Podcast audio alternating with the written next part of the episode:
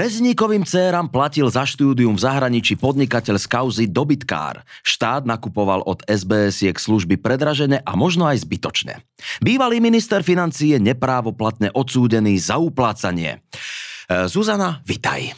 Ahoj. Ahoj. Ani jedna dobrá správa v dnešnom e, podcaste. To sa naozaj nič dobré nestalo e, na poli korupcii? Vieš čo, no dobré je, že sa na to prišlo a že sa to bude riešiť. Áno, no tak ak sa to bude riešiť, tak to je dobrá správa.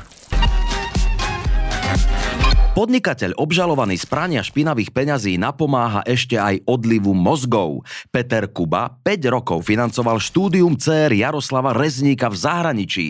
Za kvalitné vzdelanie v Anglicku a v Amerike im zaplatil dokopy 200 tisíc eur. Bývalý riaditeľ RTVS Rezník hovorí, že Kuba za deti platil, lebo jemu raz neprešla platba cez internet.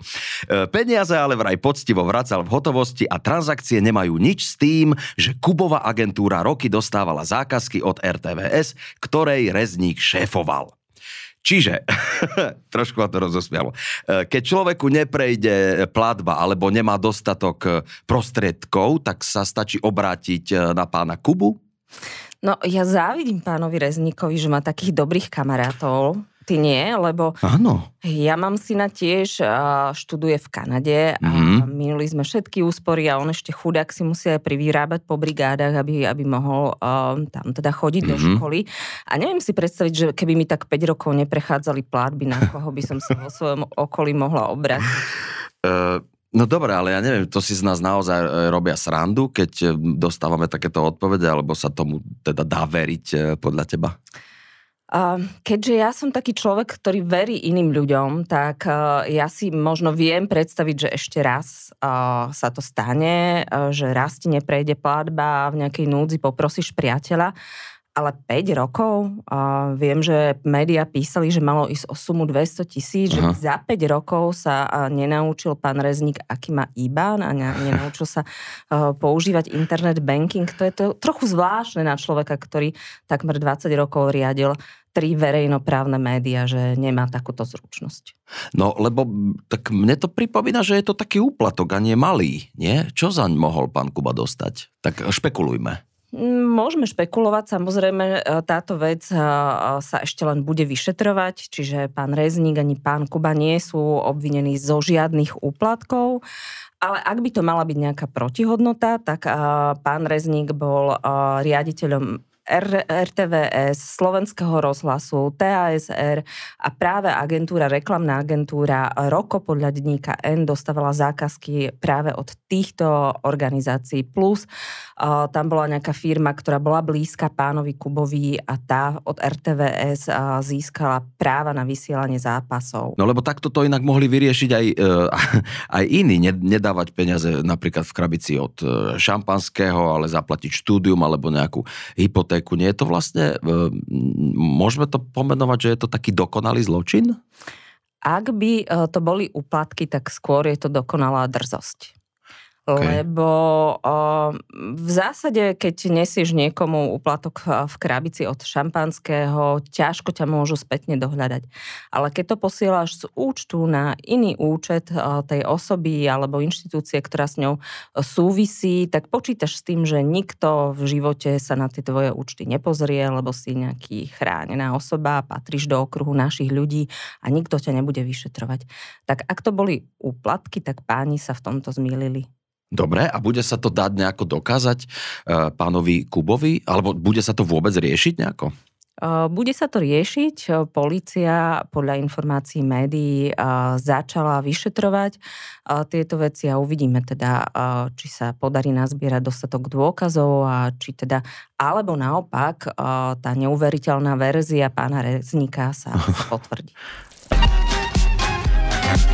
Najvyšší kontrolný úrad robil veľkú kontrolu bezpečnostných služieb. Záver? Štát na stráženie majetku míňa veľa peňazí, ale neskúma, či za to dostáva adekvátnu ochranu a či stráženie vôbec potrebuje. Podnet na kontrolu bezpečnostných služieb pre štát podala ešte v roku 2019 nadácia Zastavme korupciu. V analýze upozornili, že za podobné služby platili slovenské úrady aj 10 násobok oproti Českej republike. No, tak možno nám 10 násobne viac záleží na bezpečnosti, nie je to tak? Podľa tej analýzy to nevyzerá, že by sme mali lepšie bezpečnostné služby ako Česká republika, ale za to ich máme 10 násobne drahšie. Dobre. A na čo potrebuje štát SBS? Čo si nechávame strážiť? E, mňa by tak napadlo hneď, že verejné financie, ale to asi nie je ono. Tak e, popri tom, o čom sa všetkom rozprávame, ťa ako prvé napadne, že, že tie štátne úrady a hlavne tie vysoko postavené ministerstva a tak ďalej sa nechávajú strážiť, aby rozúrený občan neprišiel tam urobiť osobne poriadok. Áno ale v skutočnosti je to teda najmä preto, že napríklad taká slovenská pošta potrebuje stráženie pri prevoze peňazí, alebo v sociálnej poisťovni sa vybavujú aj dávky a ďalšie veci. Čiže potrebuješ strážiť tie objekty a niekedy vieš využiť vlastné kapacity a niekedy si potrebuješ objednať súkromnú firmu.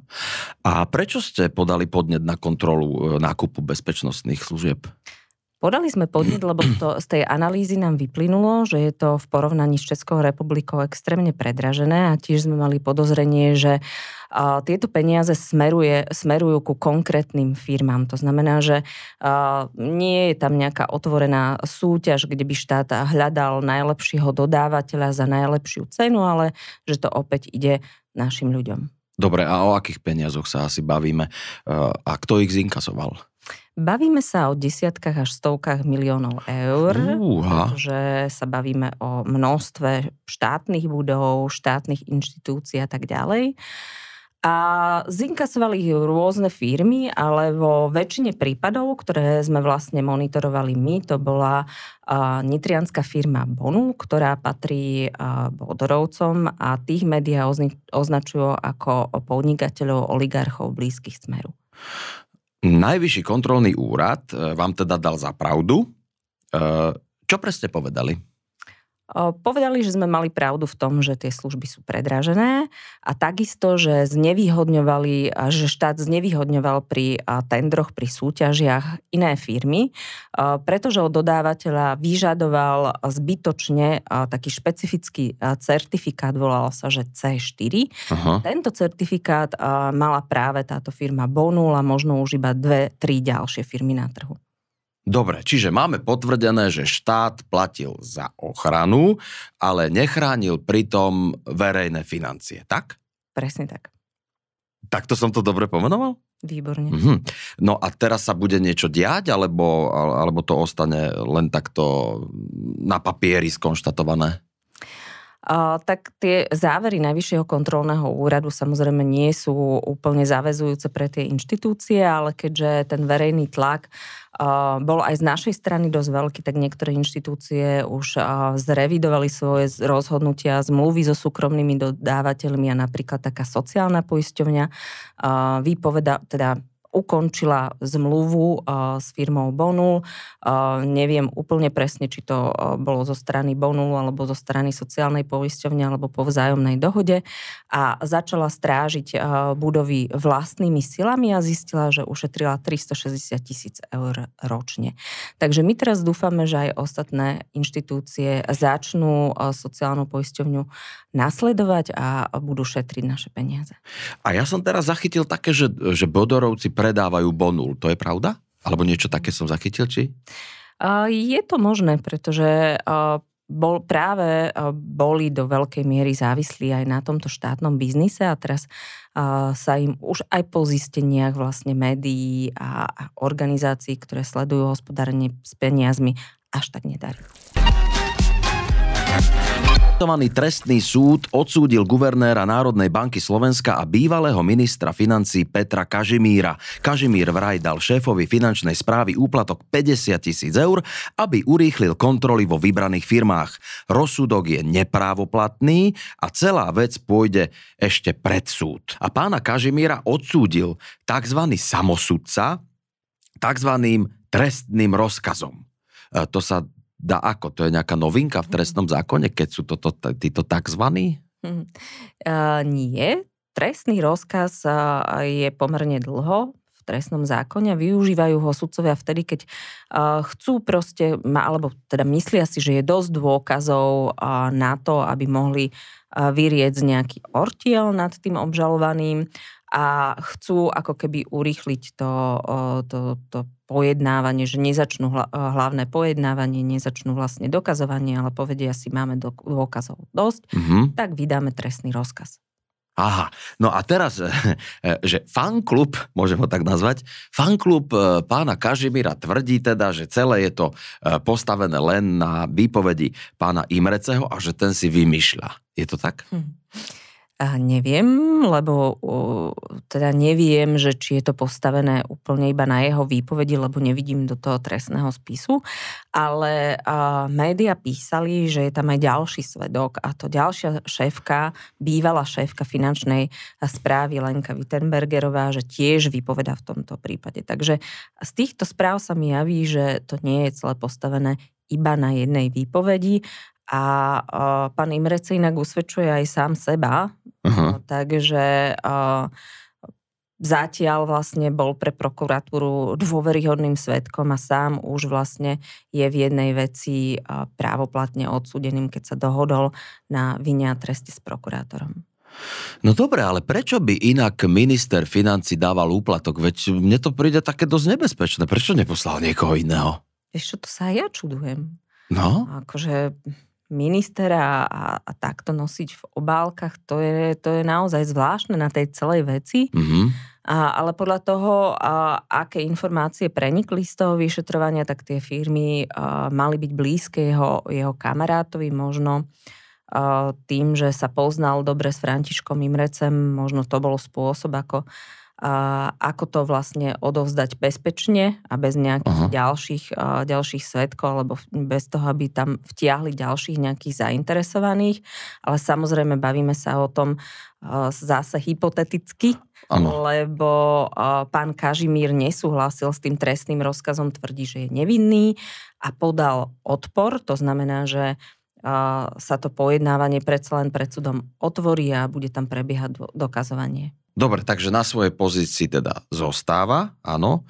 E, čo sa mu teda môže hodiť, lebo by mal teda zaplatiť pokutu 100 e, tisíc eur. A to teraz ma zaujíma, že ak to môžeme prezradiť, že za ako dlho zarobí e, pán Kažimír takúto sumu?